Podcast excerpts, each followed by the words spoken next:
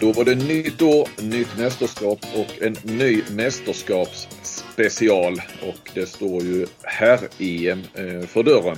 Och eh, jag är själv från eh, liksom stommen i, i podden men eh, har ju med mig en, vad ska man säga, veteran i de här sammanhangen när det kommer till eh, mästerskapsspecialer. Det är ju förstås Martin Frändesjö då. Eh, ja, välkommen till podden Martin! Tack så mycket! Och eh, jag har kommit ner till eh, Mannheim idag medan eh, du befinner dig i Stockholm för det är därifrån den stora studion kör på från Viaplay-huset på Södermalm, eller hur? Ja, men det stämmer. Vi, det blir jäkligt bra tror jag. Vi är ett gäng här och sen har vi också en, en hel del nere i Tyskland. Så det, vi är på båda ställena. Så ja, jag tror det kan bli bra. Ehm, hur är det i din roll? Att, eh, är, det, är det lättare och bättre på sätt och vis att vara i Stockholm? Eh, eller ja, och samtidigt kan man ju då tro att det kanske är roligare att vara på plats.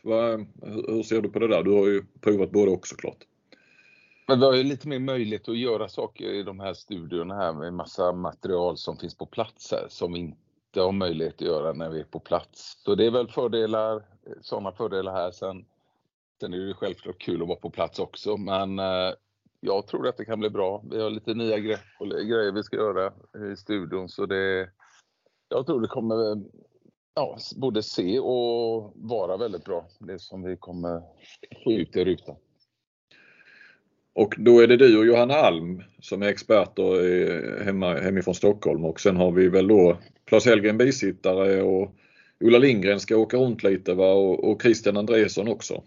Ja, jag tror de också kommer vara med lite hemma också. Christian och Ola, jag tror de växeldör lite där. Så det, eh, men jag, Johanna Alm och Susanne Sjögren är ju de som är ja, hela tiden så att säga i studion här i Stockholm. Och sen är det mm. gänget du sa då som är på plats i olika omgångar.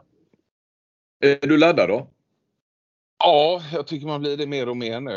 Eh, de, ja, allt från, ja, kanske inte direkt efter damernas eh, mästerskap, men efter jul och det när, när landskamperna drar igång och eh, man ser tyvärr vilka, spelare som kanske inte kommer till spel. Det är alltid några skador, även om detta mästerskapet känns lite mer förskonat än vad det har varit eh, tidigare mästerskap. Alltså inte lika mycket skador och återbud. Men ja, eh, det kommer säkert tyvärr komma några fler. Men eh, jag, tycker, jag tycker lagen ser ut att kunna ställa upp med, ja, med, med undantag några lag med, med näst, mer eller mindre fullt manskap. Så det, ja, och då är det alltid kul för då, ja, då blir det, det blir rättvist på något sätt.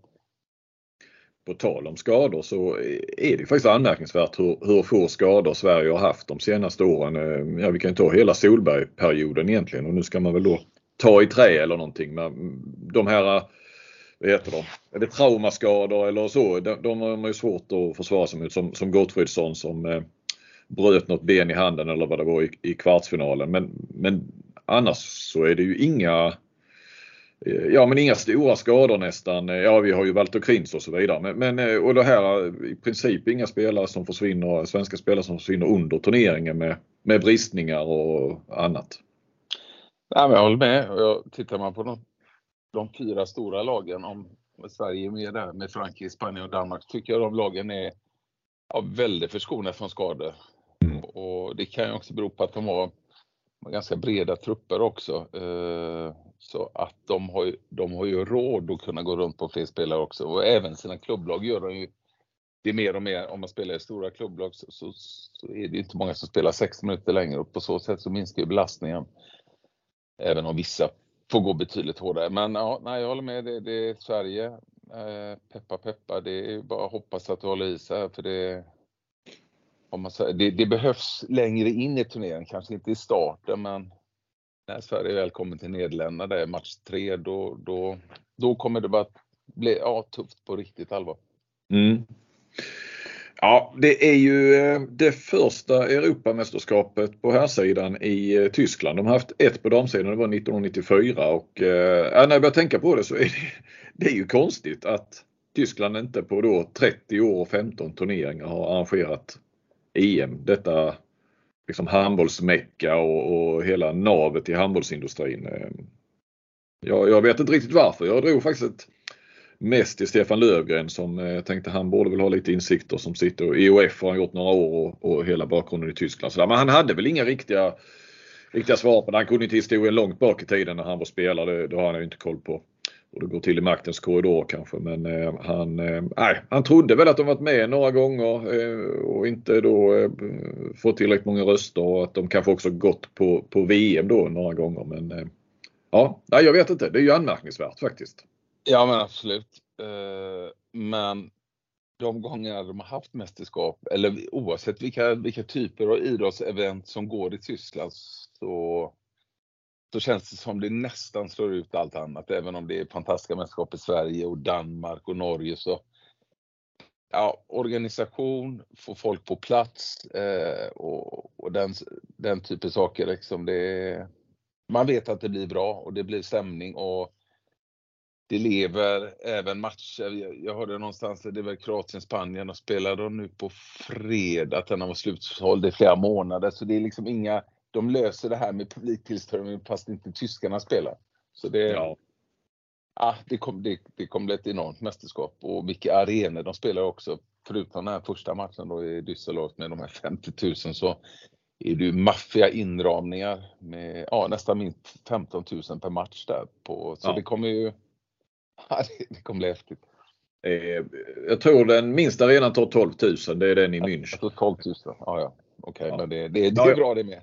Jo, jo, men sen har du ju 15 på några och 13 och, och 19 eh, drygt i, i eh, Köln till exempel. Så ja, nej, det, eh, sen, sen, ligger ju då, och det vet ju alla då såklart, ju, eh, alltså Tyskland ligger ju bra till också. Det är ju många, det är många som har nära. Det är många som kan ta ja. bilen dit. Alltifrån Holland till eh, Österrike och Kroatien och Polen och Danmark och Sverige och Frankrike och så vidare. Så att, eh, ja, jag, alltså det, jag är helt, det, det här kommer att bli det mäktigaste Europamästerskapet rent organisatoriskt och med inramning och så. Jag, jag kan inte se någonting. Som du, som du kanske upplevt och kommer att få uppleva? Ja, faktiskt. faktiskt. Med, så det, ja. ja. Och sen noterar jag att det är ju, det här blir alltså första gången som eh, ett svenskt herrlandslag spelar eh, mästerskap i Tyskland sedan eh, VM 1982 i Västtyskland. Eh, Sverige missade ju Sverige missade VM 2007 eh, när väl allting var förberett. Eh, ja, ja. Ni, var du med då? Nej, jag var inte med då. Var det då de rök mot Montenegro till och med? Ja, eller Island. Eller vilket var det då? Eller Island, ja jag blandade kanske upp det där. Men det ja. var nog, ja. Montenegro var nog inför VM 2013. Men jag tror det var förberett. Ja, Sverige skulle spela sina matcher i Kiel och där, där, som hade massor med svenskar och så vidare. Men, men, eh, ja, sen hade ju Danmark och Tyskland då VM 2019 men då var ju Sverige bara i, i Danmark och spelade. Eh, ja, det var lite bakgrund. Ja, ja, man är jäkligt peppad inför det här och eh, vi tänkte väl köra eh, i stort sett det vanliga upplägget eh, och kommer säkert in på lite eh, stickspår och så. Men det är rätt skönt att ha en tydlig struktur kanske för, för lyssnarna där ute. Så att eh, vi kör igenom grupperna och kommer ju att nämna någonting om, om varje lag. Vi eh, slipper ju 32 lag som i VM i varje fall. Så att, eh, mm. Men om vi då ska börja med Grupp A Martin. Eh, mm. Vad, eh, vilka fyra lag har vi där? Nu sitter jag här och, och bläddrar. Frankrike, Tyskland, ja, Nordmakedonien och Schweiz. Precis. Och vi börjar väl med ja, jag har i alla fall eh, skrivit upp Frankrike först där. Så, och det har nog många gjort i och för sig. Även, även om Tyskland och Frankrike har en ganska, det är ganska jämna tillställningar om man tittar eh, head to head. Så det, eh, Frankrike kommer givetvis vara favorit en sån match, men på hemmaplan om tyskarna får en bra start där imorgon mm. då mot Schweiz som vi kommer tillbaka till senare då som heller inte är någon bara walk in the park tror jag med tanke på att Schweiz har bra lag. Men Frankrike, vi börjar med dem. Mm. Ja, eh, nu har du fått tillbaka en del spelare som de saknade senaste mästerskapet så det är ju, eh, han har ju, ja jag vet inte om han har ett problem eller om det är angenämt problem, Gill, men han måste ju välja bort otroligt bra spelare. Eh, och nu hamnar Bre och Min utanför och det är ju mm. fantastiska spelare. Så jag är, frågan är om båda de skulle hamnat utanför egentligen givetvis omöjligt att ta bort Karabatis, Nikola, i och med att det är hans sista halvår här med detta och OS då. Men han är ju inte lika bra som han har varit, men det är ju en han har säkert väldigt mycket att säga till om utanför banan också. Det är en ledare i sig. Men eh, oavsett från det, de har ett otroligt lag med kanske mittsexpositioner med Tonar, Karabatic, eh, Luka då och Fabregas eh, som är fantastiskt. Alla de här nio metern som vi har snackat om med Dicka med i spetsen. Bra kanter, men det kokas någonstans ändå ner till det här målvaktsfrågan. Och, och mm. Eh, Gerard är inte med. Det känns nästan som, som Gerard blir lite som Omaye här när man diskuterar Gerard i förhållande till de målvakterna de har. Gerard är en bra målvakt, men kanske, han är aldrig uppe på Omaye-nivån. Även om han var det när de vann OS i Tokyo, så var det ju nästan Gerard som gjorde att, att de gick hela vägen där. Så det, men den här trion, Bellechan, eh, Boltzing och Desponé, det alla de är ju ganska skapliga, men mm, eh, de måste nog träffa lite högre upp med på målvakterna och gör de det, ja, då blir de väldigt jobbiga att tas med för alla lag, eh, även Danmark då som är kanske den stora favoriten. Men kanske svagast målvaktsbesättning av topplagen va? Om vi snackar om Ja, det får man säga. Men är det något lag som kan leva med svag målvaktsbesättning så är det Frankrike eh, faktiskt tycker jag. Så det, men man vet inte vad det tar vägen med den här Boltzinger som, som är ung men har en jättehög, procent, eller jättehög potential. Och, och Bellechem i Kiel har ju också gjort det bra i Champions League ibland. Och Desponé vet vi också vad det är. Han kan gå in och stänga men också inte ta ett skott. Så det, det är en nyckfull position. Men stämmer mm. den någorlunda, ja, då blir Frankrike att leka, äh, då blir de inte att leka med. Eh, vad har vi? Ngusan var inte med senast va? Nej, och det är ju en, eh, då kör de ju Prondi som jag tycker har gått fram något oerhört de sista åren och är mycket mer mogen eh, och ja, fantastisk spelare också men hamnar nog lite bakom Ngusan som inte kommer spela hela matchen men är ju en otroligt jobbig spelare att möta en mot en eh, mm. när han kommer där på vänsternio. Så de har ju de har ju att välja av där. Det är ju två kolosser och så Mem och Richardson på högernio och Remeli och Maé då på, på mittnio. Mm. Ja. Eh, Maé har haft en supersäsong där kanske man kunde kört min. Jag, min har ju varit otroligt bra i European League här på slutet när han kommer tillbaka. Han var skadad lite och det. Men eh, han måste ta bort någon. Ja. Och han tog bort min då och Bre som är så bra bakåt, ung och lovande. Men de har ju framtiden på plats också. Så det, nej. Angenäma problem. Eh, frågan är hur han coachar. Danmark hade ju otroligt mycket spelare i senaste mästerskapen men coachade väldigt smalt hela vägen in. Gör han som sina damer då gjorde på nu senast när damerna vann. Han gick brett hela tiden. Spelar med många spelare hela matcherna. Idag det faktiskt möjlighet att göra eller, eller spela något relativt smalt och, och, och byter perioder. Ja, vi får se. Det, mm. De har chans att gå hela vägen. Absolut.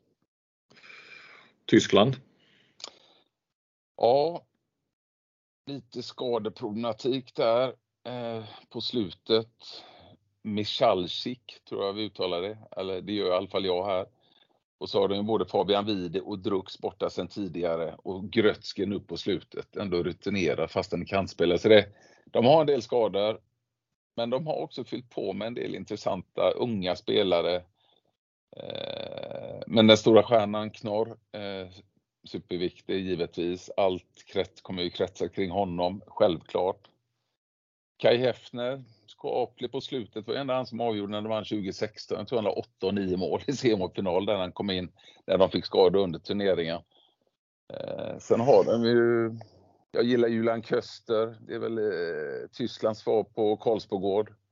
Mm. Otroligt bra försvarsspelare. Eh, ja, han är där på Karlsbogårds nivå nästan tycker jag. Och gör inte så mycket mål framåt med assist och det är också lite som Karlsborg, även som Karlsborg gör mer mål nu. Så det, sen har de eh, en del nya unga, Fischer på linjen, Hanne eh, på vänster nio. Eh, men framförallt Golla då på mittsex. Men det stora mm. plusset är ju Wolf. Mm. Och kanske Spät, ganska ung, ja. lovande. Så det är riktigt bra målvaktspar.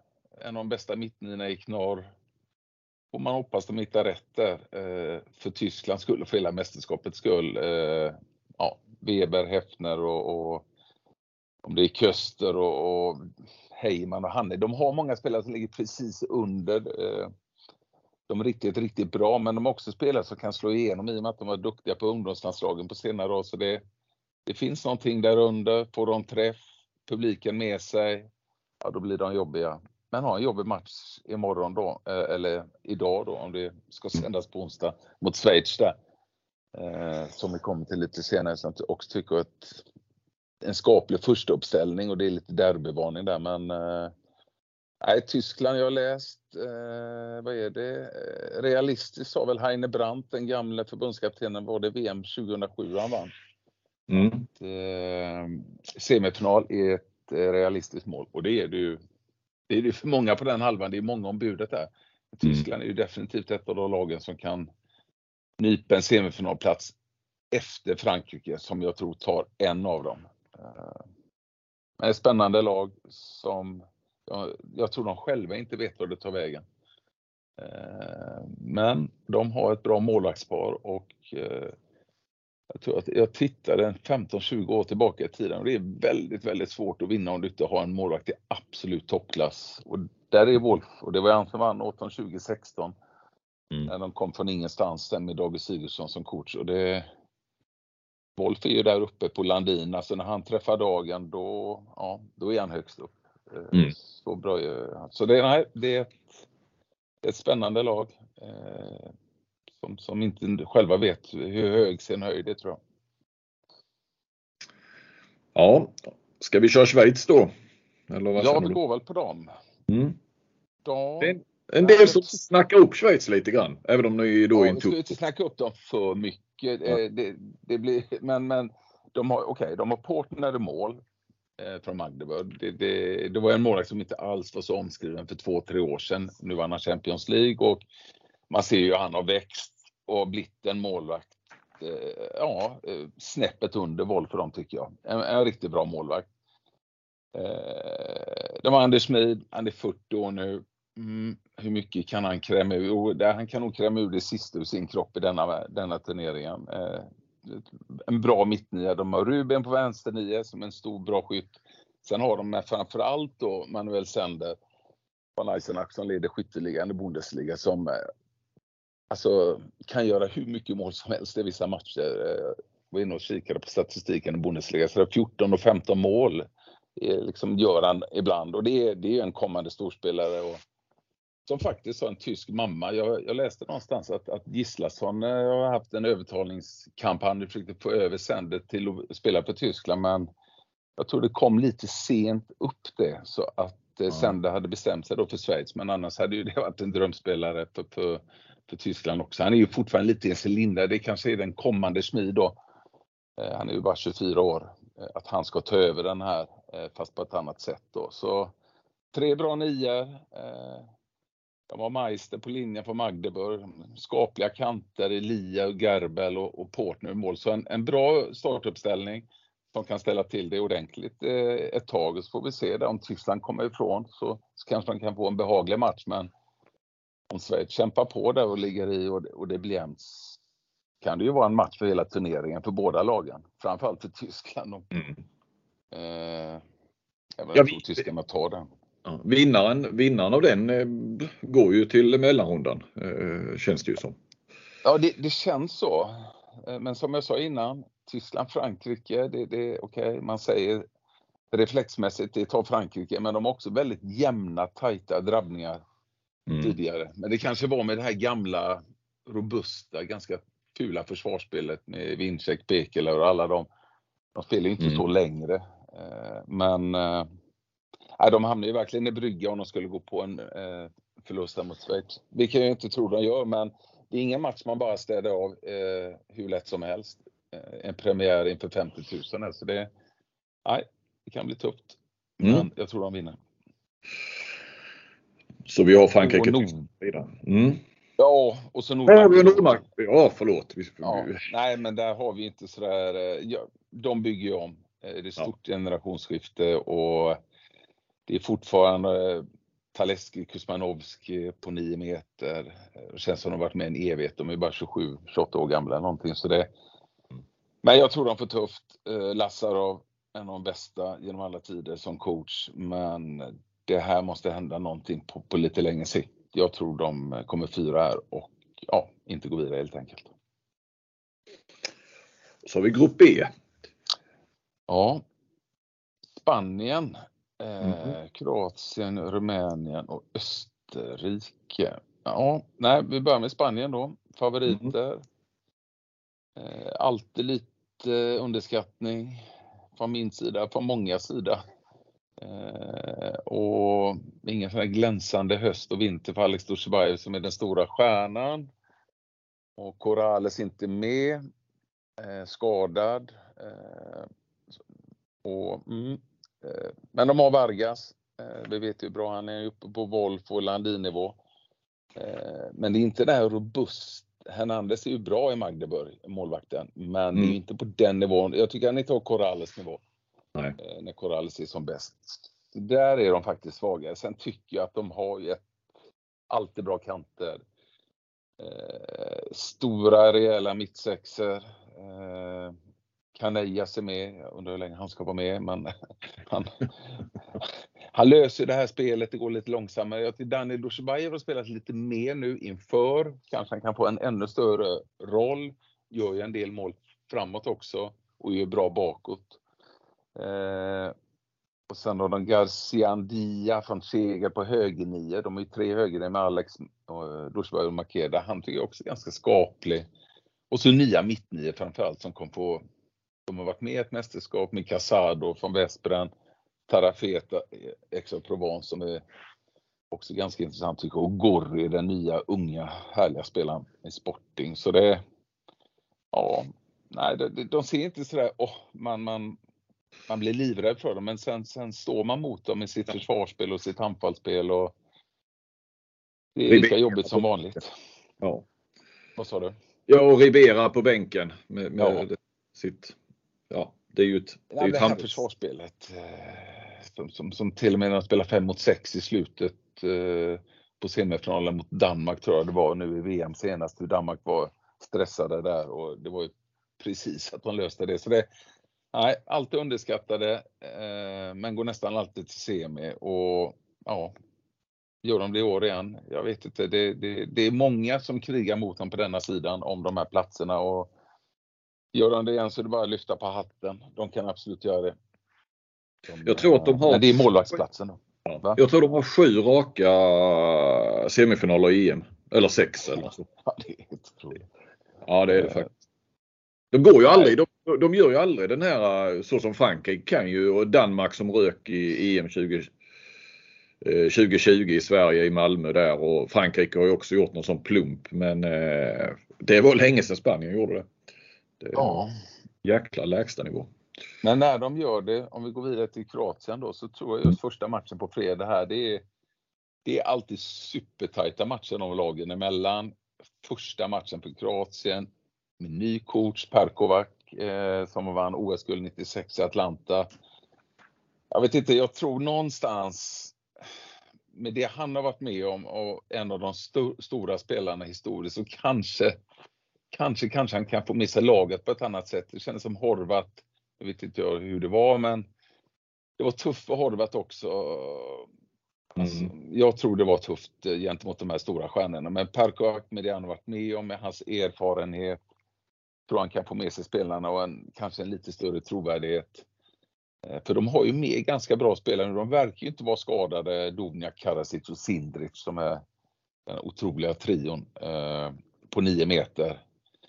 Eh, nu har de en skada på den här supermålvakten, den här unga talangen Kuzmanov, eh, men han, han ska tydligen komma tillbaka senare. Han var inte skadad, han var sjuk tydligen, läste jag. Men mm. de har ju den, eh, Mandis från Zagreb som har varit fantastisk i år. Så kanske de kan få, eh, också bara 21 år, kanske de kan få träff lite på mål, målvaktspositionen. Det är ju ändå, den har varit lite sådär upp och ner.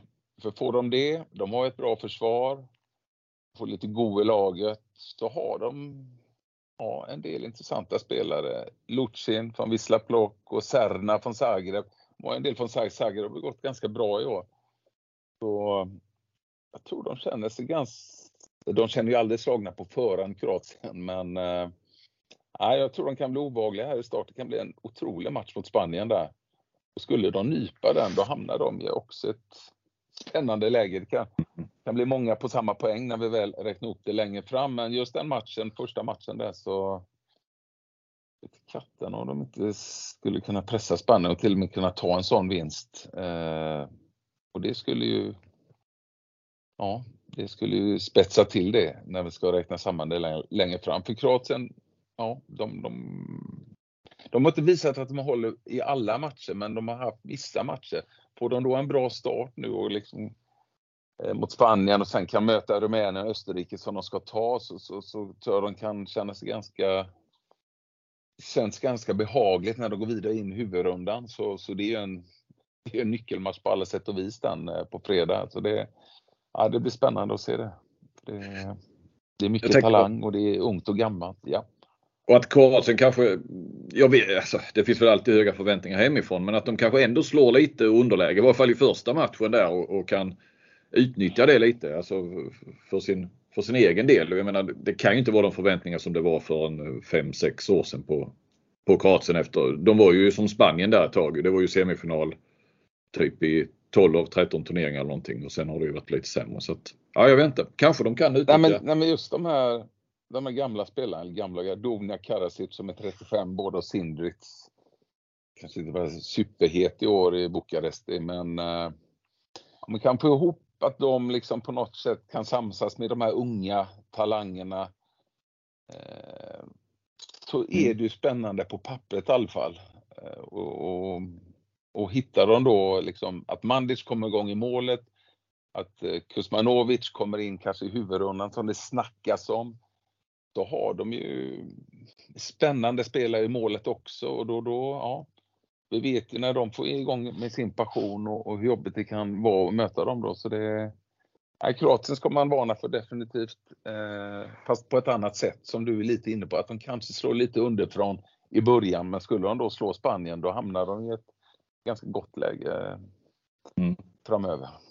Men du han Perkovac då, förbundskaptenen, han minns jag inte alls där men då var han med där i den där jobbiga OS-finalen som du också spelade för Sverige. Ja, ja jag, jag, det var han jag spelade med, jag, jag var med i truppen. Men ja, Perkovac var ju mittnia där och ja. visst, de hade ju eh, Chavar framförallt en, en, en, en, spelare som var otroligt bra men de hade ju massa andra bra spelare också. Men Perkovac var en, en väldigt tongivande spelare där som och jag tror det, har man varit med och vunnit OS-guld och sen tror jag ett landslag, eh, då tror jag Doniak och Karasic, nu vet, alltså får man med sig dem och mm. får med sig laget så tror jag de kan bygga någonting ja, som, som, kan, som kan bära en bit. Så det blir, ja, det blir spännande att följa. Men han Perkovac måste ju varit lite äldre. Jag noterar han är 61 nu. 61 ja, ja. Ja, han har ju inte varit några storklubbar. Han har varit mycket i Schweiz, Syr mm. och Winterthur, Kadetten och Ja, Sen lite Grekland och Schweiz, min gamla klubb Minden, Nettelstedt och sen tillbaka till Schweiz och, och sen Kroatien då efter Arva fick sparken här i början på 23. Så det, det är ju inga, det är inga sådana jätteklubbar, eh, men eh, ja, eh, han har varit med och vunnit OS-guld och det, ja. det, det, är inte alla som har gjort det. Nej. och, och ändå varit drivande. Ja, ja. ja det blir spännande. Mm. Det var Spanien och mm. Kroatien det. Har vi Österrike och Rumänien. Mm. Ja, jag hade Rumänien på tur. Eh, ett av de lagen jag inte kommer prata mig ihjäl om. Tvärtom, alltså de har, de har ju Bashas gamla tränare Pascual, men ja, det är mer eller mindre enbart inhemska spelare. Det är väl några som spelar i Spanien och det är Portugal. Men ja, jag vet inte, spelat ganska sådär jämnt. Med, eh, vunnit med fyra mot Grekland och en sex mot Georgien. De har ju mött lite sämre lag. Klart förlust mot Schweiz nu innan. Eh, ska vi inte dra några slutsatser kring detta, men jag, jag får bara en känsla av att att Rumänien kommer kämpa med Österrike om tredjeplatsen. Allt annat vore ju en enorm eh, sensation. Så mm. Eh, jag tänker att vi hoppar vidare kanske och snackar lite mer om Österrike då, om det är mm. okej för dig? Ja, absolut. Eh, så ber om ursäkt till våra rumänska vänner, men jag tycker eh, de, de har ju en del, måste vi säga. Bilyk från Kiel, vet ju alla, är, är, är väldigt gångbar. Eh, Hutecek från Lemgo, de har Bosovic, den långe, stora högernian som varit med i 100 år, 38 år gammal. Weber på högerkanten känner väl väldigt många till, har gjort hur mycket mål som helst. Frimmel vänsterkanten, på Seged. Eh, och Wagner på linjen. Så en bra första uppställning, lite som Schweiz fast kanske, ja, kanske lite sämre, eller ungefär som Schweiz kanske. Mm. Eh, lite mer problem på målvaktssidan, har väl ingen sån som Portner, men det är ändå svårt att se att de skulle kunna pressa Kroatien och Spanien. Eh, få kämpa med Rumänien där. Eh, men man vet inte. Det, det, alltså, man har också sett Kroatien ibland när de inte har vaknat på rätt sida och, och tror att det var att sätta ut skorna.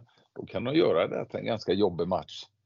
Så ja, vi får se. Jag mm. tror inte de löser det eh, ändå, men jag tycker det ska vara det starkaste laget av Österrike och Rumänien i alla fall. Så jag tror de kommer tre. Och etta, usch, då måste jag tippa etta här. Mm. Jag ska gå på mitt tips så måste jag ha Spanien som etta för jag tror Spanien ändå kommer lösa det. Så jag säger Spanien, Kroatien, Österrike och Rumänien. Mm. Ehm, och sen grupp C. Eh, lite getingbo, det närmsta vi kommer kanske? Eller ja, det måste du säga. Ja, mm. det här är... Ja. ja, vi börjar väl med Island och jag tror Island tar det. Eh, så har jag sagt det. Eh, fast de förlorade mot Ungern på senaste mästerskapet. Men det, det, kan gå fram och tillbaka där. Jag tycker Ungern ser lite svagare ut. Men ja, Island, som vi var inne på något lag innan, ja det var Frankrike var det ja. Målvaktsfrågan eh, handlade väldigt mycket om för Island. Eh, med tanke på att de, är, de har inte samma försvar som Frankrike. De har ett otroligt försvar så de måste sätta sitt försvar, men så måste de hitta en första målvakt och det blir ju Hallgrimsson, också väldigt ung ja, får han till det någorlunda så, så har ju Island ett ruskigt intressant lag eh, offensivt. Men det är ju defensiven då. Men han, spela för spel. Men jag tänkte på Hallgrimsson var ju rätt så hypad här för ett år sedan eller två. Ja. Var det EM 2022 då? Eh, Corona-EM där när han kom in ja. var, var ju väldigt ung.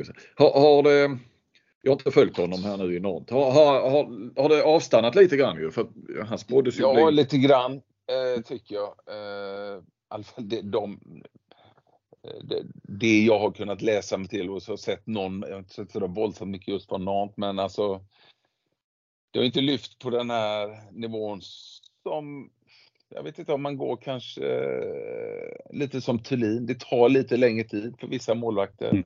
Thulin mm. slog igenom lite senare och han är ju inte gammal. Han är 23-24 år, Hallgrimsson han har ju potential men det, det, det är väldigt få målvakter som har slått igenom ordentligt där på Island och blivit den här stjärnan som, som de inte får fram. Men ja, kan han gå upp ett nivå till, kanske lite upp på när, ja, som Bergerud då som kanske ligger lite före han i Norge då så mm. hade det ju hjälpt dem något oerhört tror jag med tanke på så många bra 9 spelare de har eh, på alla positioner och mittnio där när man tittar på dem med Smarason, Kristiansson, Trastason och så har de ju Magnusson och Kristiansson på högerni och så har de Palmarsson och Elva Örn Jonsson. Alltså, ja, nej, de, de har ju att välja på. Så där är det ju nästan lite mer hur eh, den nya coachen Snorre Gudjonsson ska få ihop det och vilka han ska spela och hur han ska coacha och hur han ska matcha. Än en gång, eh, ska man matcha brett med många spelare eller ska man gå smalt fast man har många spelare? Det, ibland kan det nästan vara svårare tycker jag, eller tror jag det kan vara för en coach när man har för mycket att välja från.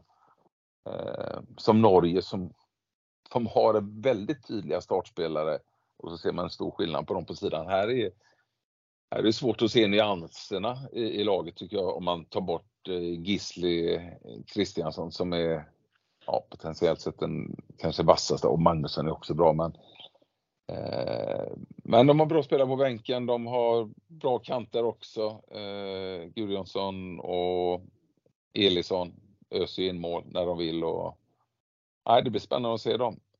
Mm. Eh, Vidarsson på, på linjen och så, har... nej, jag, tipp, vad sa du? jag mm. tippar de etta, vad sa du? Ja, nej, jag tänkte på, eh, på det här med att, att, gå runt på många eh, eller inte. De har ju inte heller någon sån här, vi kommer till det sen, Sverige har ju kanske fler, både Bosnien och Georgien till exempel eller eh, ja, Rumänien i förra gruppen och sådär, något riktigt. Jag vet inte vad du kommer fram till. Montenegro kanske är det svagaste laget, men jag menar i den här gruppen, alla kan ju slå alla om, om man har liksom rätt respektive fel dag så att säga. Ja, Nästan. men ska då Island vara med och kämpa om en semifinalplats så måste de nästan visa det ganska omgående i gruppen att, de, mm. att det har hänt någonting sen senast. För de, tittar man på laget så har de ett klart bättre lag tycker jag än både Ungern och, eh, och, och, och, Serbien.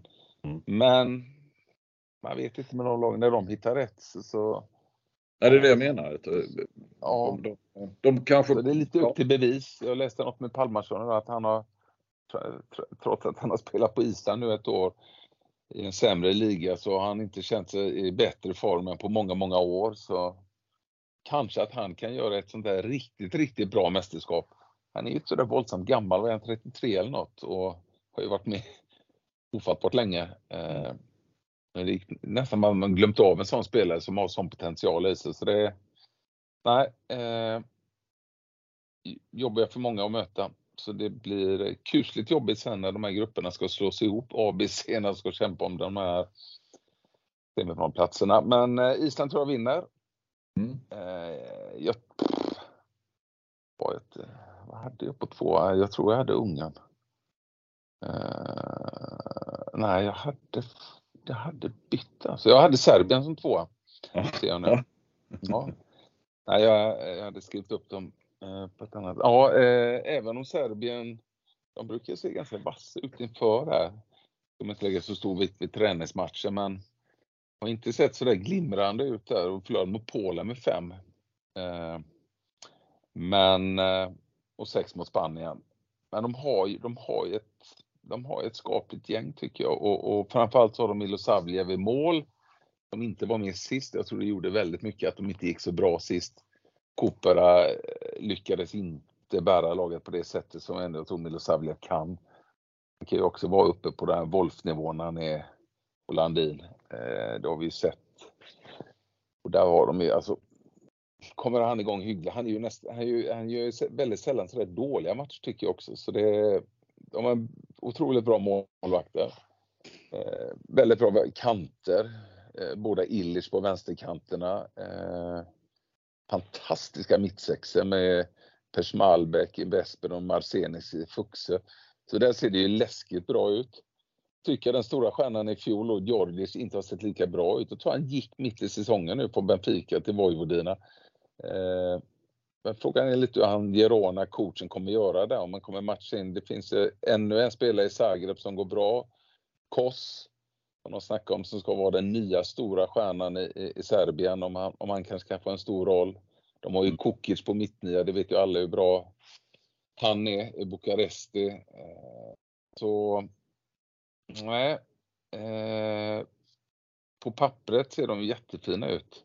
Men sen, ja, när de inte håller sig till planen, när de spelar en och en som det var flera tillfällen i senaste mästerskapet, då, då, tappar de hela konceptet när de blir mer och mer individuella. Men kan de liksom hålla det tight och vara konsekventa, då, då kan de slå Island också. Då kan de vinna gruppen till och med. För det, det är en sån läskig motståndare som jag tror är beroende av en bra start. Eh, får de det, då, ja, då är de jobbiga också. Så det är ett spännande lag.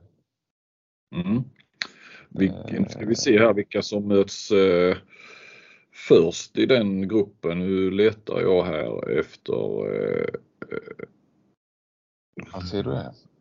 Ja, eh, varför ser jag inte detta på denna? Jo, men då, eh, ja precis, det är ju Island, Serbien först ja. Och så Ungern. Eh, ja, ja, det är klart att det smäller ju direkt då Det gör det ju ja. eftersom tre lag av fyra som är, är ju kandidater till att vinna gruppen eller gå vidare i alla fall. Så. Ja, ja det, mm, det, det, det, är lite fler eh, intressanta matcher än i ett eh, världsmästerskap nu för tiden. Det får man ju lov att säga. Det är ju nästan någon höjdare varje kväll. Ja, ja, ja. ja. Nej, så, ja, så, nej, vi får se där. Det, det är öppet där. Och sen tror jag Ungern då kommer trea. Eh, mycket på grund av att de ser väldigt jag ska inte säga svaga, men orutinerade just på målvaktsposten. Eh, nu är Roland Mikle inte med första gången på jag vet inte hur länge och ja, det, det, ja, det är Ando, Palasic och Bartuc. Eh, det är där jag tror det är stora akilleshälen är. Sen, sen har man ju trott mycket på Ungern i många, många år. Men jag tycker sen de var bra i Sverige, tror jag det var 2020. När de här mm. Sita kom fram och jag tror det var Illich och... Vanidi var fantastisk på Ja. Och eh, Benzinac var med. Han är inte ens med och tror jag. Så det, jag tycker de har stagnerat lite de spelarna som var på gång där och eh, att Leka fortfarande är med. Det kanske också säger någonting om nu vet jag att du har sett den sista truppen, var med i bruttotruppen. Jag har inte sett om han blir uttagen i och för sig men eh, jag får bara en känsla av att mm. ja, eh, den största stjärnan är nästan eh, han som sitter på bänken, höll på att Chema Rodriguez. Mm. Men det måste nästan upp till han att lyckas nu, för han har ju varit där ett tag. Eh, först som assisterande, men som ändå med något huvudansvar och sen som huvudansvarig och ja, eh, går de inte vidare här så vet katten om han kanske fortsätter. Det, det är kanske mycket men eh, att säga det här, men ja, annars, eh, ja, undrar man vad det tar vägen med det här laget. En del spelare blir faktiskt äldre också. Eh, som båda de här utan att liksom riktigt ta fart på det sättet de säkert hade önskat. Eh, så vi får se, jag tror de, mm, de kan komma två också givetvis, till och med etta som vi var inne på. Detta är en sån grupp där de här tre första lagen i alla fall, alla kan slå alla. Eh, det blir spännande att se. Men, Men det är ju, det är ju, ja, det är ju en, det är väl en rätt så eh, omodern handboll om man nu får eh, generalisera. Det är rätt långsamt med Ungern. Jag kommer ihåg senast VM. Ja. Det är ju inte Spanien den här. spelar också ganska långsamt. Ja, ja men de finns parallell med... Vad sa du? De är ju så smarta spanjorerna ju. Ja, de är det, men det är spansk tränare. De försöker spela ja. lite som Spanien med schema, men de har inte det i sitt DNA som spanjorerna har. Och, och då blir det en lite blekare kopia tycker jag till slut i och med att eh, de är ändå yngre i det här laget. Så nej. Eh, och inte lika, alltså de här Ligetvari och de här stora försvarsspelarna spelar ju lite det försvarsspelet som, som tyskarna nästan slutade med 2019 när, när, när tyskarna nästan la om kurs för då fick de inte spela så brutalt längre och de har kvar lite av det brutala här tycker jag som man blir ganska hårt straffade då, domarna. Mm. Med all rätt. Så ja, lite som du är inne på det, det, det, de har inte helt tänkt med i utvecklingen här. Många av de spelarna som är med i laget. Och det, visar, det, kanske, det visar också att det kanske inte kommer så mycket underifrån som det kanske gör på damsidan då. På damsidan får de fram väldigt mycket men de lyckas ju inte helt omsätta dem heller till, till stjärnor. De är duktiga upp till en viss nivå. Men när de väl ska ta steget, damerna upp till A-laget, så, så, lyckas de inte komma över det. Men här verkar det också som att de inte ens har de spelarna. Så mm, vi får se. Jag tror de kommer trea. Eh, och fyra tror jag Montenegro kommer. Eh, och ja, jag tyckte ändå med Roganovic att eh, han hade en härlig förmåga att skapa någon, ja, någon, någon, någon glädje och en entusiasm och något god i laget som, som gjorde att de nästan överpresterade i vissa matcher och såg så hungrig ut och, och, det kan de givetvis också vara här. Eh, men jag vet inte om Sola är den tränaren som har kommit nu, eh, den gamla kroatiska målvakten som har tagit över dem. Eh. Men vi får se, det är ett lag som slår underifrån. Med en hel del intressanta spelare på, på, på, på 9 meter. Med Vujovic då kanske framförallt i Hannover. Men mm. jag tror de blir fyra. Om vi inte mm. ska grotta ner oss med där. Det kommer Ja. Mm.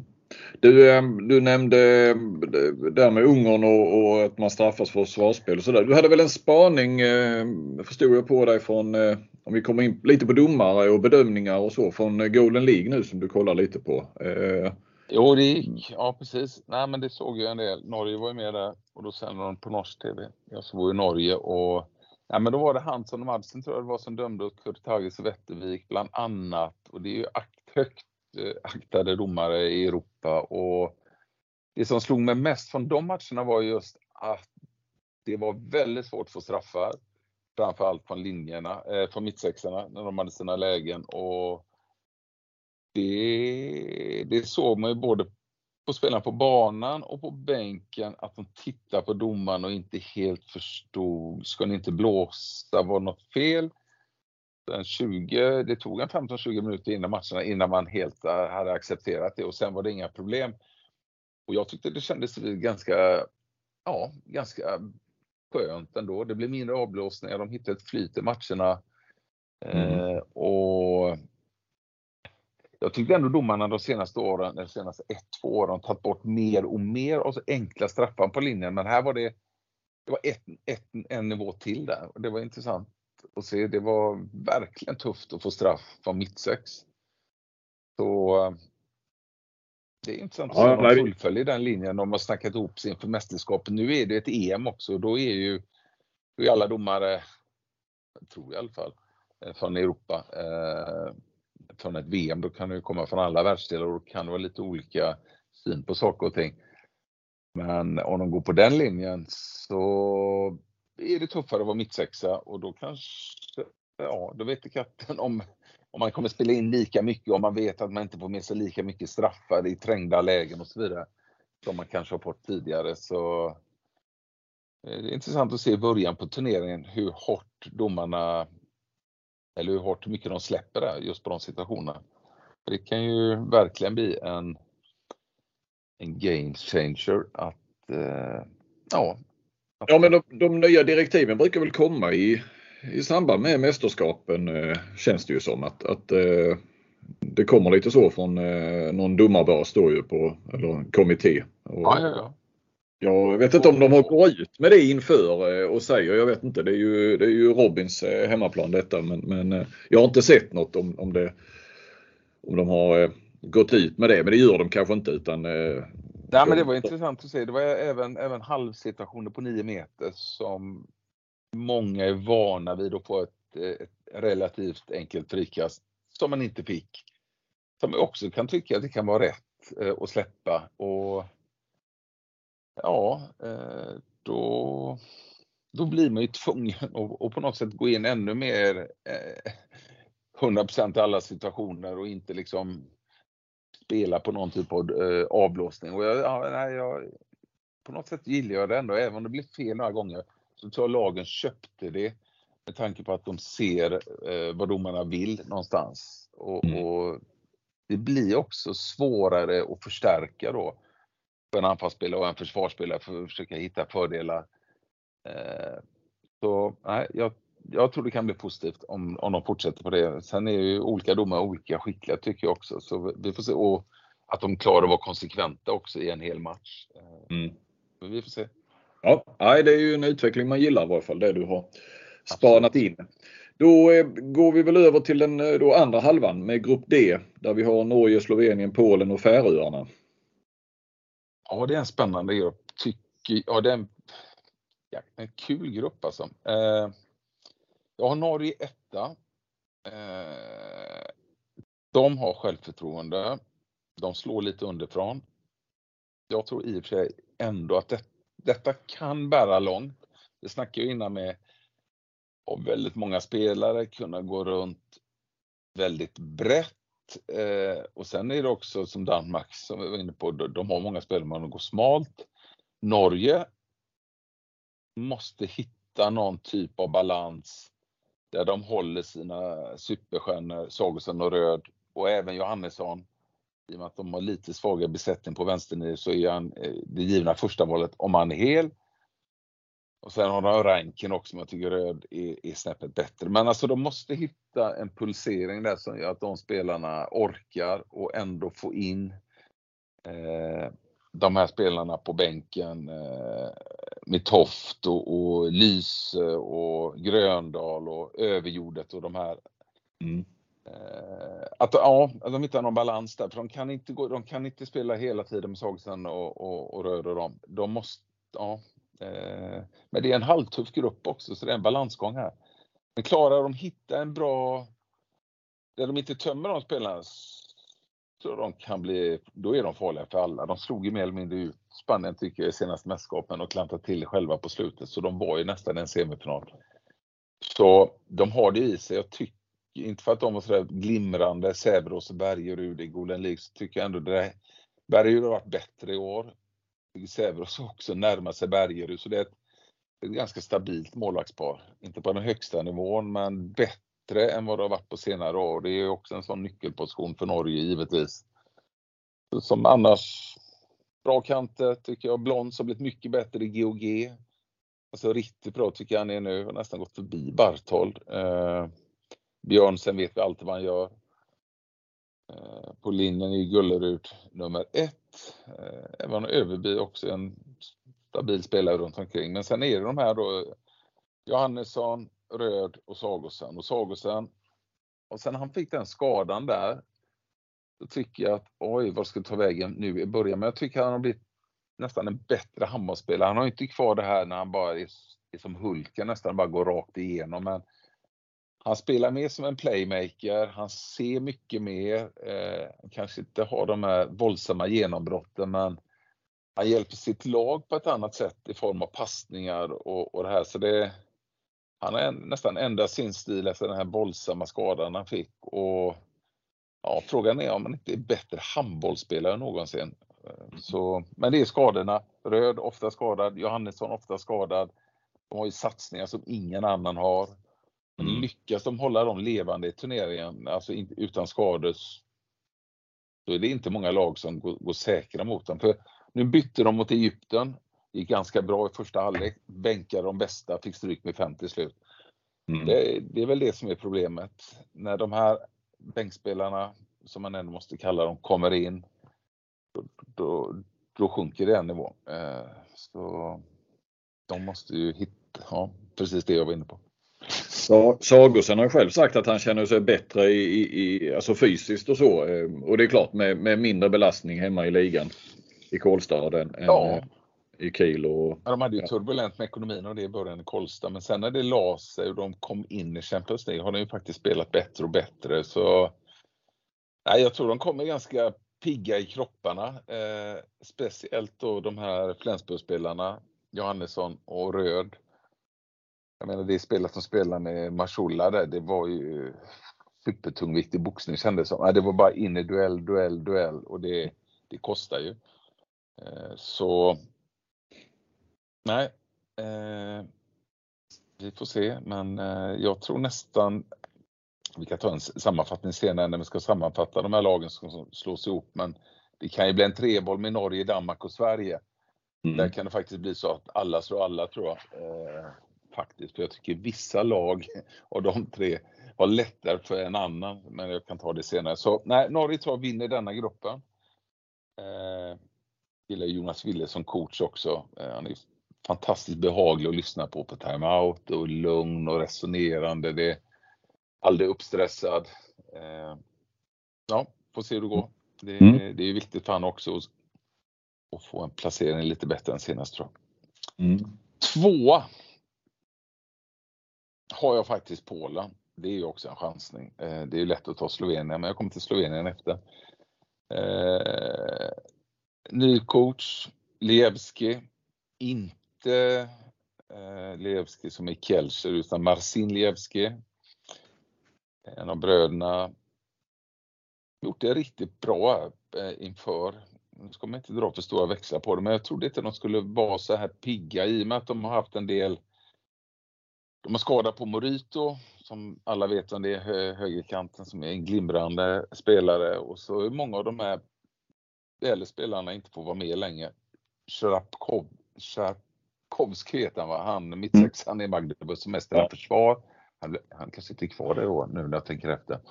Eh, och eh, ja, det var några till. Eh, men det de gjorde, de slog i Serbien med, med fem bollar. Eh, Sitko, Sitsko, tror man säger, skytten i Kielce, ser fantastisk mm. ut. Eh, Chypchak i PSG, givetvis bra. Gibala var inte med den här långa Gibala, inte vad jag har sett. Jag vet inte om du har sett han som är 2,12? Eh, ja, ja, nej, nej. Eh, mm.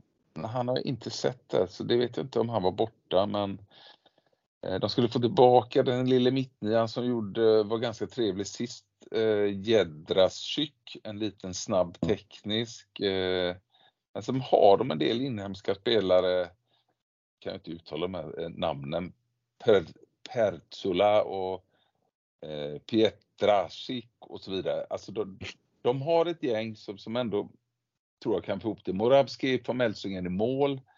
Eh, och eh, jag får bara en känsla att de har fått in en ganska god eh, atmosfär i laget här ganska tidigt och eh, jag tror de kan spinna vidare på det. Jag tror de är utdömda av ganska många. Ingen tror på dem speciellt mycket, men just matchen mot Slovenien med tanke på att Slovenien har en del blytunga skador gör att jag tror att det kan gå väga över till Polens sida. Men det är en senare fråga. Eh... De är ett helt gäng ser jag. Eh, alltså nästan alla är ju där mellan 22 och 27 år eller uppåt 29. Så ja. Ja. Nästan ingen över 30. Eh, det är Chypchak och, och, och någon, enstaka till Men, men eh, nej. Nej men det är ju ett generationsskifte och så har de fått lite medgång och här eh, än en gång, det är parentes på träningsmatch, jag vet det men jag kan tänka mig för vissa lag, jag kan tänka mig när vi ändå snackar om träningsmatcher, för Danmark, eh, sen tror jag snackar med dig om också att mm, Golden League ska vi egentligen behöva hur viktigt mm. är det för Danmark? Det var nog viktigare för Norge tror jag att testa vissa saker. Jag tror det är viktigare för lag som Polen med träningsmatcher med många nya, unga, ny coach, känna efter. Det verkar inte vara lika viktigt för Serbien som, som är lite mer rutinerat lag då eh, i och med att de förlorar också mot Polen. Men på något, jag, jag, får en känsla bara att Polen kan, kan stöka till det för Slovenien. Eh, även om Slovenien förmodligen är, är de kommer vara favoriter i den här matchen. Så, har något tillägg mm. eller ska vi gå vidare på Slovenien? Slovenien ja. Mm. Blasian skadad, blytungt eh, givetvis. Markuts korsband också tungt och Sabic hälsenan av. Det har jag själv dratt två gånger och det är ingen mysskada direkt. Så det, nej, det, det, det är tuffa återbud tycker jag. Eh, och så har jag dessutom läst mig till att Sarabec lite småskadad. Eh, Ovnicek, kanske problem med ett knä. Men visst, de har ju fantastiska spelare ändå. De har Bombac, de har Vla, inte minst, från Ålborg. Dolanec är fortfarande med. Eh, den som kanske ser tröttast ut av alla spelare, men han är fortfarande med. Eh, och eh, målvaktsfrågan, stort frågetecken för dem fortfarande. De har med Leszak och Perlin och de här, men ja, de kan få till det, men de kan också eh, gå bet. Eh, Blagotinczek är med den brutala försvarsspelaren men ja, jag vet inte. Eh, jag får bara en, en feeling här. Det är viktigt för Sårman att studsa tillbaka här. Eh, som tog över efter Vranjes då. Men eh, det är de eller Polen. Och Polen med lite eh, friskare blod, kanske inte lika mycket press på sig, kan då slå ett, ett Slovenien som ändå någonstans känner att det här ska vi lösa och så kanske inte blir så lätt. Eh, det, är väl, det är väl det jag går, eh, det är väl det jag tror på mest att, att det kan göra att Polen kan spela lite mer avslappnat och att, att Slovenien kanske går bet. Eller förmodligen mm. vinner Slovenien den matchen då, men det är, det, det är vad jag tror. Om jag ska mm. hitta någon chansning också. Det, det är ändå kul när det händer någonting. Vi minns ju när du satte de tyska damerna högt för något år sedan. Vilka då? När du, när du äh, Tyska damerna? På, ja, tyska damerna ja. då. Ja. Jo, men vad fasen Jo, men jag håller med om att det är, det är helt galen. Men, ja, man, man, vill ju åt, jo, jo, man vill ju åt högoddsarna ibland. Alltså, både på dam och herr så är det ju samma lag hela tiden. Så man hoppas ju att, att det är något lag som kanske går in och rör om lite i grytan. Eh, nu tror jag Polen inte kommer att röra om i det stora hela, men de kan röra om lite just i denna gruppen. Mm. Eh, så det blir spännande att se. Eh, Nej, men vi, man gillar ju, jag är jättefeg när jag ska tippa. Jag försöker alltid bara vara logisk eller sådär. Jag är för dålig på att hitta de här. Eh, nej men det är helt rätt. Man måste ju försöka eh, sticka ut hakan lite grann. Eh, mm. Färöarna då? Och så, då... Ja, det är ju vad är det jag har skrivit? Jag har skrivit här, jag skrivit lite som handbollens underbarn från tidningen Buster.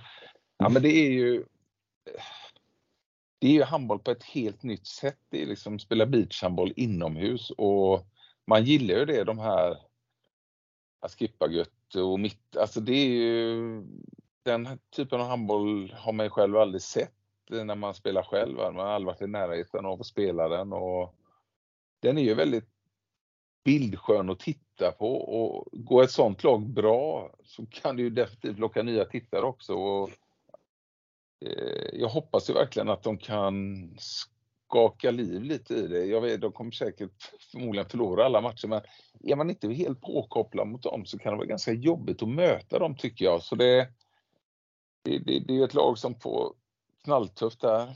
Man slog Belgien här med fem mål för några dagar sedan. Det säger väl inte så mycket, men Belgien också, är väl också ett lag som är lite på gång, fast lite långt under här. Men, mm. nej, det, jag hoppas de får till det. Eh, kanske mot Polen, kanske mot Slovenien och är med och pressar dem för det, det är alltid kul med lag och filosofier som vi inte har sett så mycket innan och, och som dessutom går bra. Det har vi sett att Ipagötte i Kiel, det, vem tror det är för två år sedan att han skulle gå in och vara så duktig i Kiel? Det, det, det är en saga i sig bara det. Mm. Och så mitten som kanske, kanske är en ännu större talang, det vet jag inte men inte långt ifrån i alla fall. Så det, nej, de, de, de bygger ju, de är ju både framtiden och skriver historia samtidigt nu. Så det blir spännande att se det, det gänget och se vad de kan hitta på. De kommer spela helt utan press. Så det bara hoppas att de, ja, att de kan hänga med ett tag i matcherna.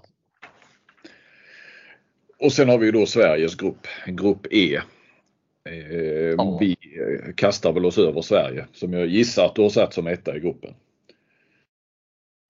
det var nog den klaraste ettan av alla nästan. Nej, det kanske är något annat lag. Men eh, nej. Eh, jag ska inte underskatta Nederländerna, men de har ju en tung skada som gör att Sverige blir definitivt eh, etta i denna gruppen.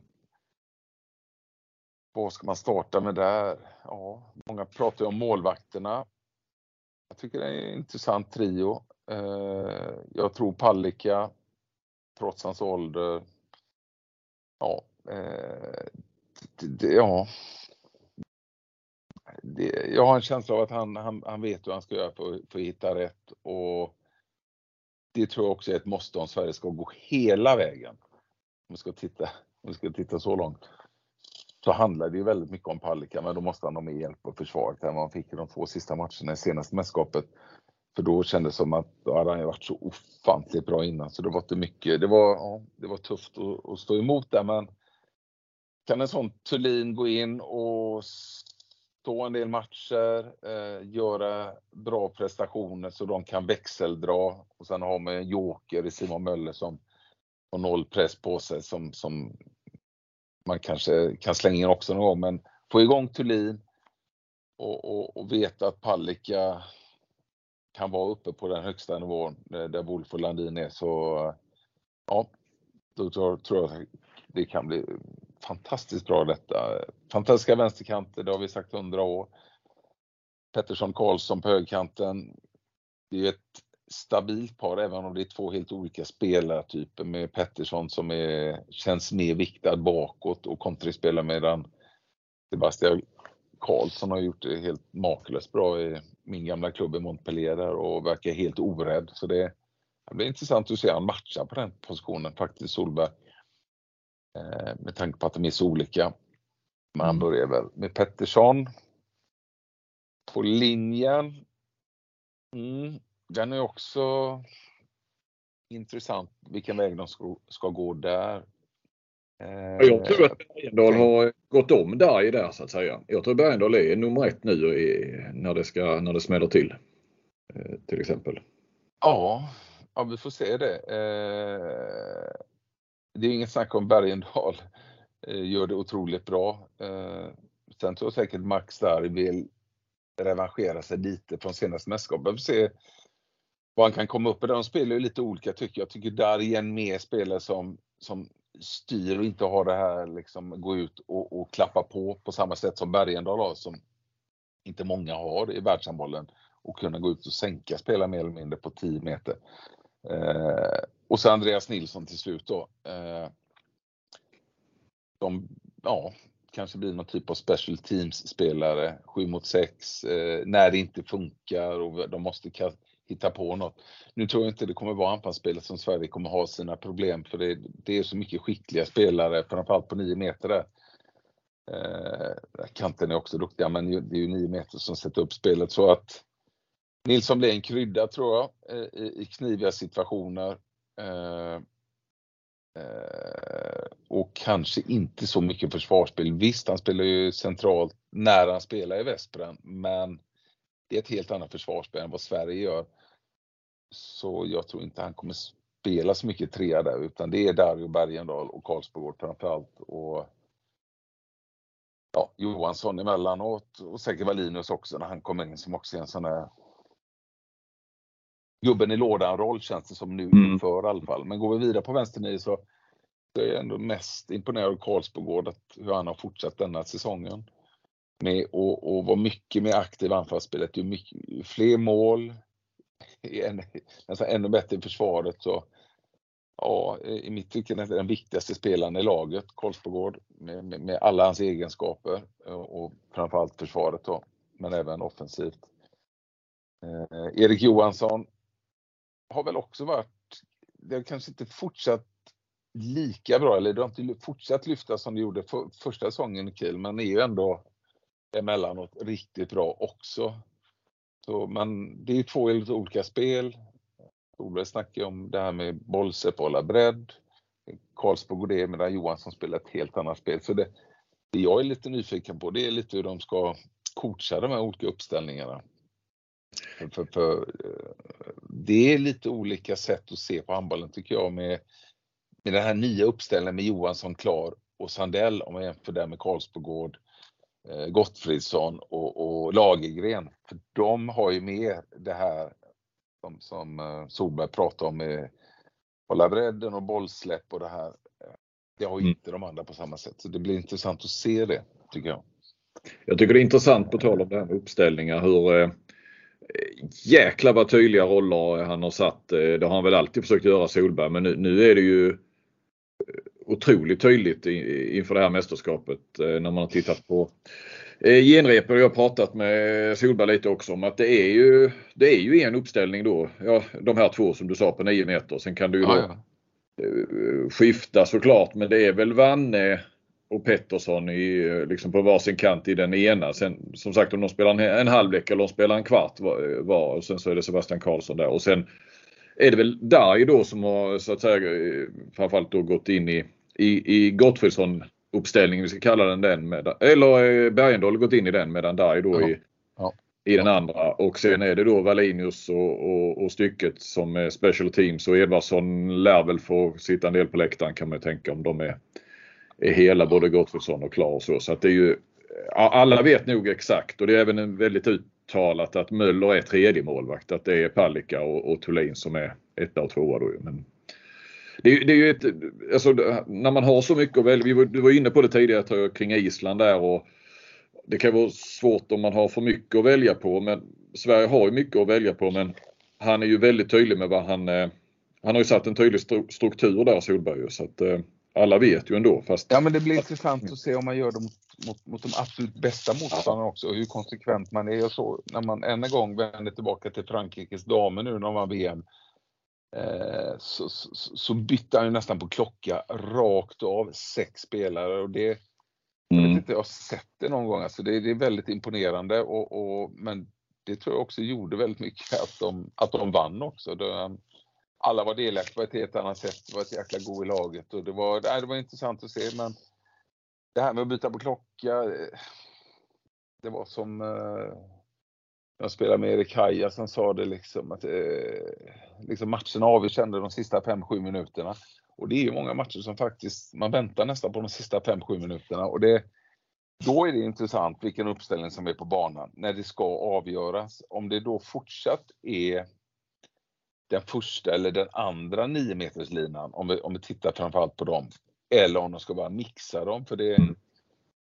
eh, det är ju lite kittlande att se klar på en vänsternia tillsammans med Gottfridsson till exempel. Eh, det, det, det känns ju lite som i teorin att det också hade kunnat vara någonting som hade varit väldigt jobbigt att försvara sig med. Men det har, det har har, det- det, det har han sagt att det finns ju i verktygslådan så att säga. Men, men Ja, jag, ja, ja, jag ju med. Men, Men då är det en kompromiss med, med det här med byten och försvar. Då kanske det är ett eller till- till och med två byten. Och, Mm.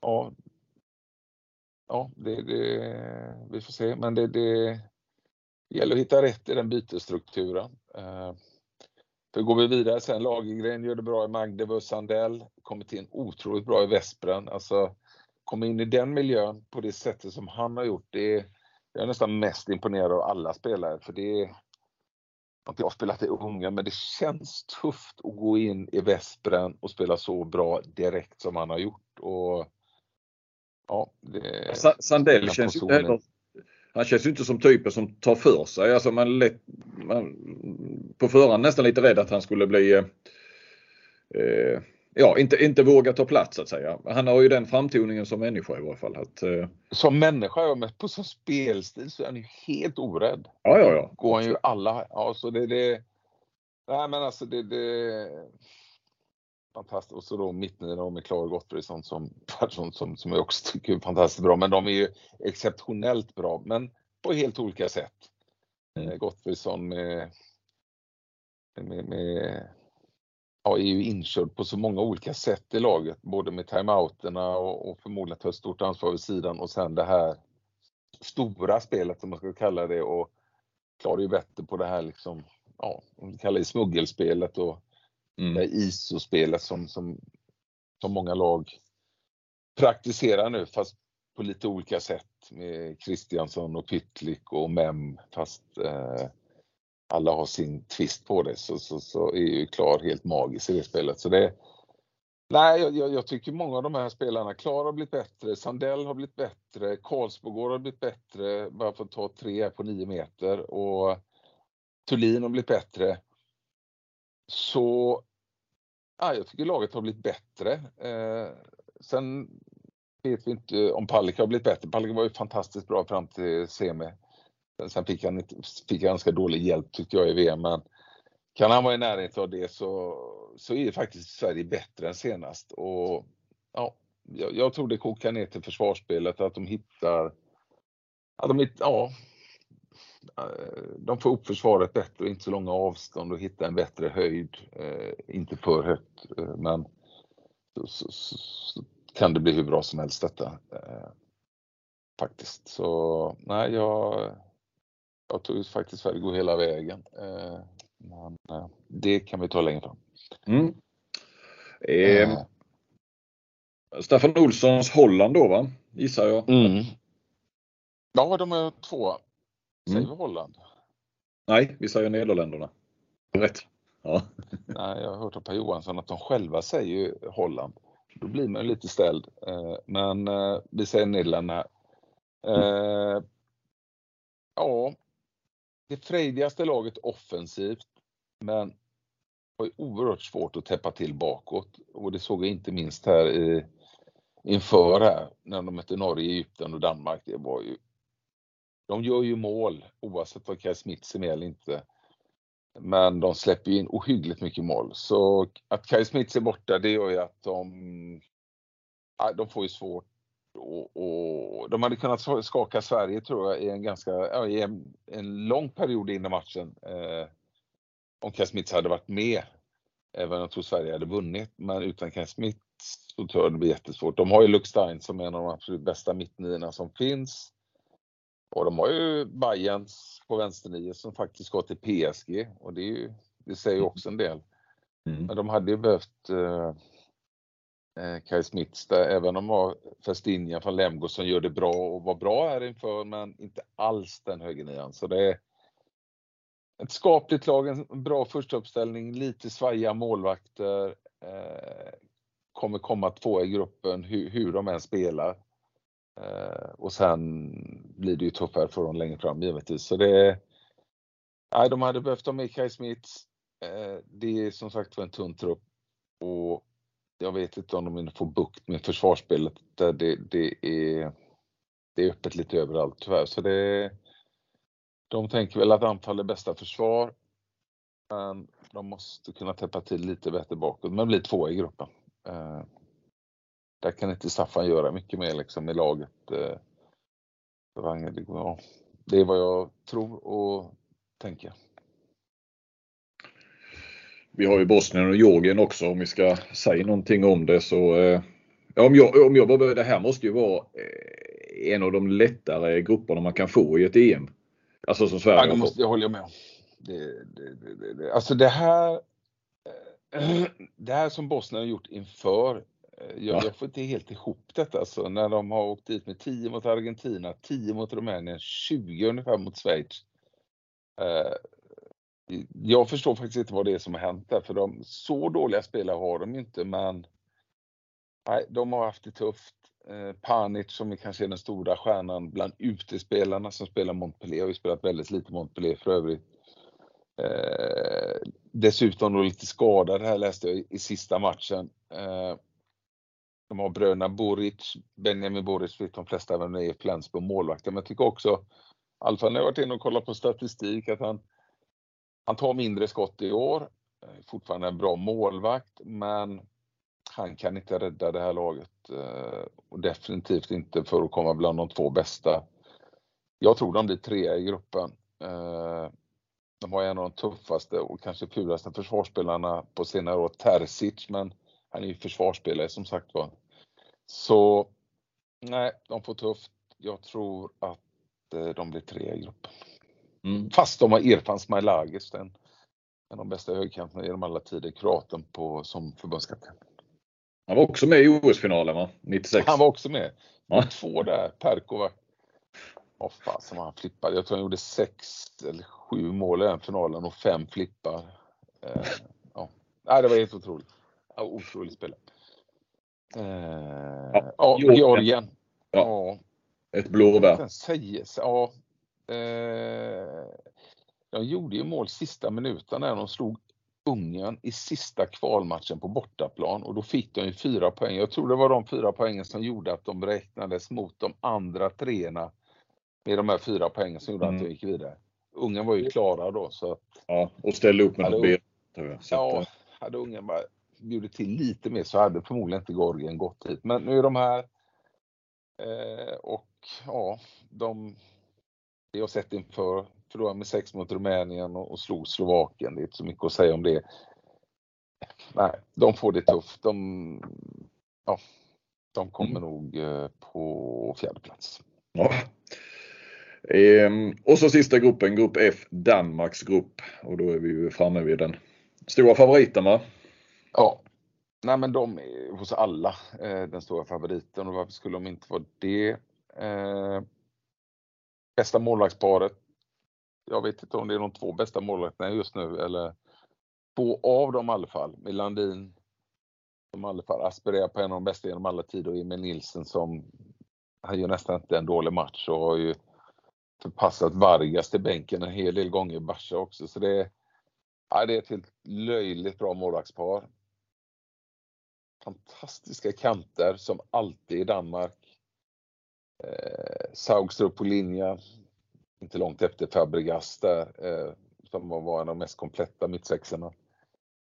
Eh, sen har de ju sin drömuppställning med Hansen i mitten, Pytlik och Gidsel. Eh, så Ja, jag vet inte, det, det, den uppställningen är helt enorm och då kan de ändå växla in eh, Lauge om de känner för det. De har Mensing som inte alls är dum. Jag tror han blir uttagen.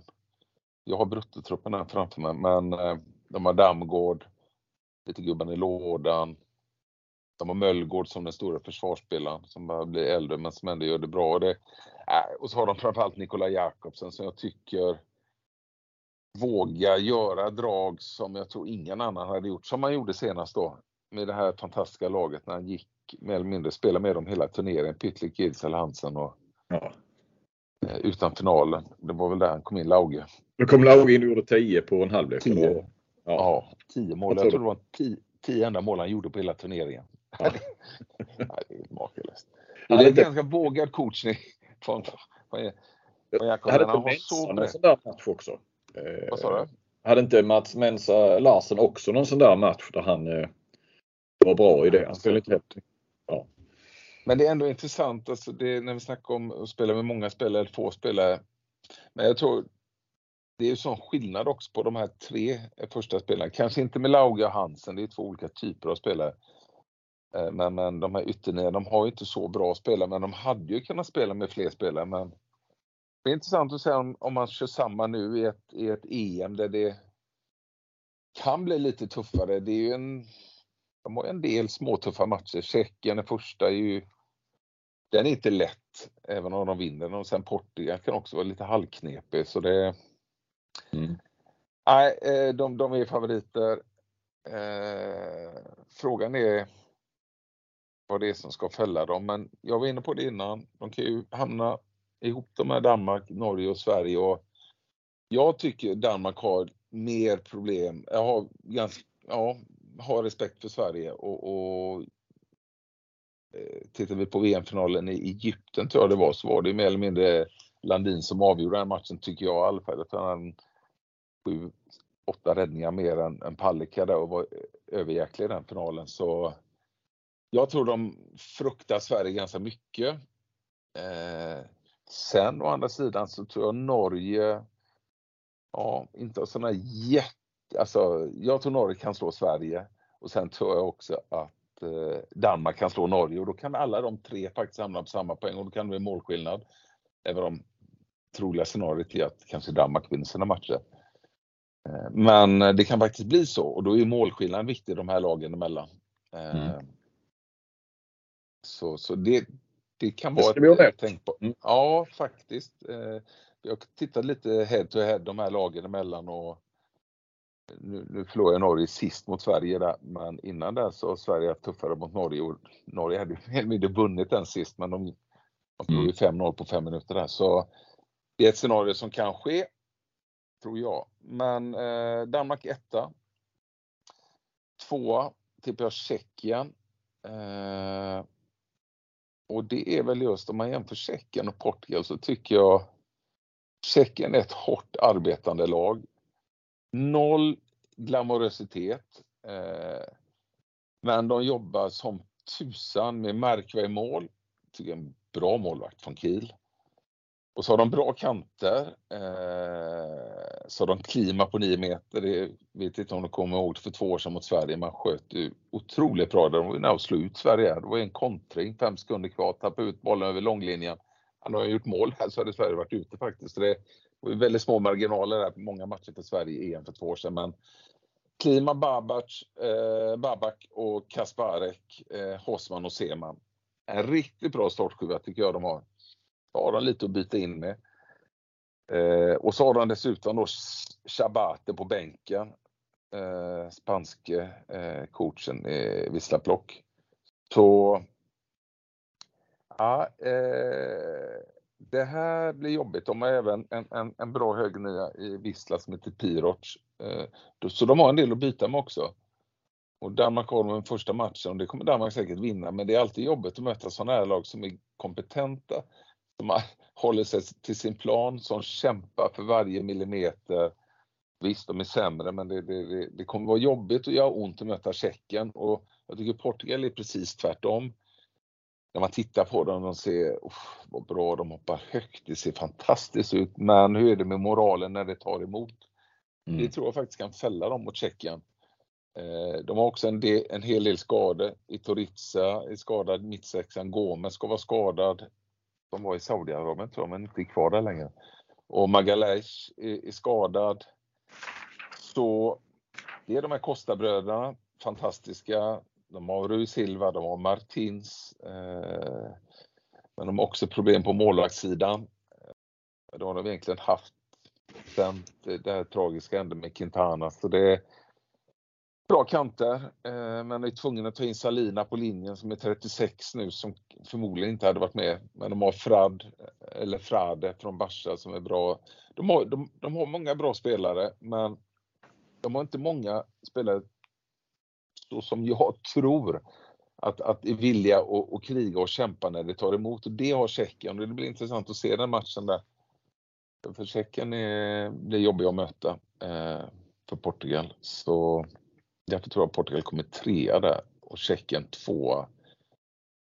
Och Otto Rehagels Grekland kommer nog fyra. Nej, inte, han, finns inte, han hjälper inte dem. Men eh, det var ju många år sedan han hjälpte fotbollslandslaget till ett guld. Men det blir svårt det. Så ja, det var min mm. dragning där. Eh, bra Martin, vad har vi? Då har vi eh, två, eh, två grupper. Main round, huvudrunda eller mellanrunda. Ni tvingade att säga huvudrunda i Viaplay. Jag har hört Johan Alm har rättat sig själv. Är det det? Okej. Ja. Ja, jag, jag säger ju mellanrunda eh, av gammal hävd. Eh, ja. Så vi drar väl igenom där. Vilka går till semifinal från eh, den övre ABC. Mm. Ja, jag har ju Frankrike som etta där. Och så har jag ju skrivit här att jag tror Spanien, men man, man får ju också ändra sig. Eh, men det är så otroligt svårt att se alltså. Det, Vilka tänker du då? Tyskland eller Island? Då? Ja, Tyskland, Kroatien och Island tänker jag först och främst. Och ja, det har varit kul för mästerskap om tyskarna äh, löste det. Äh, ja. Frankrike och... Hur har du våndas nu? Ja, men jag, jag, jag tar Tyskland då. För mm. turneringens skull. Ja, du tar en kula för laget ja. så att säga. Ja, men det hade, ja. varit, det hade varit fantastiskt kul om Tyskland löste det. Eh, men det kommer ju vara så. Man får nästan se på bredden på trupperna också. För kolla då, Frankrike, Tyskland, Spanien, Kroatien, Island, Serbien. Alltså den huvudrundan kommer, det kommer vara så tuffa matcher. Va? Får mm. man, där får man faktiskt verkligen titta på bredden på, på laget och det nu är det så att tyskarna har otroligt många vassa spelare, men de har en bredd och en ganska okej okay lägstanivå. Så det kan nog hjälpa dem eh, ändå. Så, och så har de ju, de har ju Wolf också. Det, det, det, alltså, ja. Nej, vi kör Tyskland. Frankrike, Tyskland och Danmark, Sverige. Eh, Danmark eh, etta då. Eh, etta. Så vi tänkte, ja. ja Danmark, Tyskland ja. ena och Frankrike, Sverige. Ja. ja. Eh, det är alltså i, i, i dina ögon och kanske många så är ju då ABC-halvan är, är tuffare ju. Eller hur? En, en, alltså även om Sverige och Danmark. Ja, ja men det måste vi säga. Sverige Danmark är ju otroligt bra. Ja, nej, jag håller med om det. Det, det är mycket, det är mycket tuffare matcher än huvudrunda där. Det finns ju. Mm. Ja. Det, det, du, måste, du måste kunna byta lite folk och tåla lite skador där tror jag, för det kommer ju. Det kommer ju inte vara någon match du vilar dig igenom. Och ser man då dessutom på Island som går igenom en tuff första grupp och sen väntar det fyra supertuffa matcher efter det innan en sem, eventuell semi. Så det, det gör väl att ja. den gruppen är ännu jobbigare. Så mm. nej, jag tippar Tyskland då. Mm. De kan åka ut imorgon. Eller eh, på onsdag kväll. Ja, ja, ja. ja. Mm. ja. Eh, och sen eh, vilka möts då i finalen då? Får jag hoppas att... Nu var Gerard ganska skapligt tror jag också, men det var inte det som kanske föll Det var ju mer att Sverige inte fick till sitt försvarsspel. Och om Sverige gör läxan och får till ett lite bättre försvarsspel så tror jag faktiskt Sverige tar Frankrike där. Men eh, ja, mm. vi, vi, vi, ja det, är ju, det är ju med hjärtat också. Men lite hjärta men eh, till semi ska Sverige ta sig och sen är det väl det är en 50-50 match här om det ens är det, höll på så här. Så det, Frankrike kommer nog vara favorit i den matchen, men jag tror, jag tror och hoppas Sverige löser det på ett eller annat sätt. Och möter Danmark i finalen, va? eller? Ja. ja. Mm. Och vilka tar Sverige? Och den tar Sverige? ja, jag har tippat Sverige innan. Ja, ja. Så det vill jag inte ändra. Nej. Ja, det är rätt häftigt när man, när man pratar med spelarna.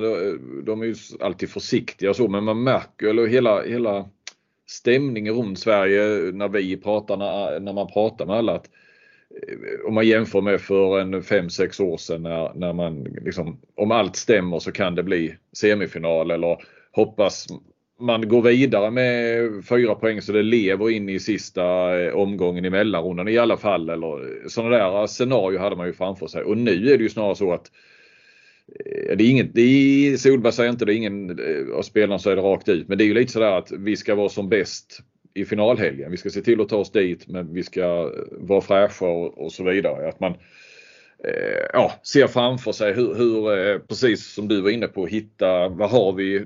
De har ju avstått liksom såklart redan tittat på vad ska vi nu göra annorlunda om vi ställs mot Frankrike eller Spanien i, i en semifinal eh, kontra hur det var mot VM. Och, ja, men det är rätt så, och det kan man ju göra med, med all rätt med, med den nivån man är på och eh, den gruppen man är i också. Alltså det, här ska de jag tror Sverige kan parera skador bättre än många lag också. Eh, mm.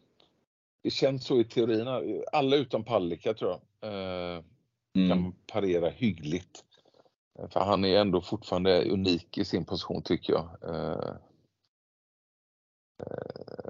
Även om vi inte vill undvara någon av våra fantastiska mittnio så har vi ändå en riktigt bra om någon, om det skulle hända någonting. Så det, jag vet inte, skulle Gidsel gå sönder i, i, Danmark så har jag svårt att se att de har någon, alltså det är väl nästan bäst tycker jag av alla i hela mm. världen och, och, och är helt oumbärlig för dem. Så, så ja, nej. Eh, det ser bra ut. Bra, men eh, då tar vi runda av här nu. Det börjar bli midnatt tisdag kväll och så eh, laddar vi för, eh, ja, jag kollar lite. Jag tror att det är matcher varje dag fram till 25 januari eller någonting. Eh, det är, det är inga mellandagar på så vis. Nej, ja, det är bra matcher nästan varje dag. Eller minst en bra match varje dag tror jag. Ja. Eller två. Ja. Ja, det blir häftigt. Eh, lycka till med, i studion då. Så, eh... Ja, lycka till själv med allt. Ja. Du, du får jaga rätt. ska vi försöka. Tack för att ni eh, lyssnade och eh, vi kommer att köra fler poddar, åtminstone jag och Robin här under eh, eh under EM. Det kan nog bli lite eh, oftare än, än eh, annars och eh, lite oregelbundet också. Vi kör när vi får lite feeling. Ha det bra, hej!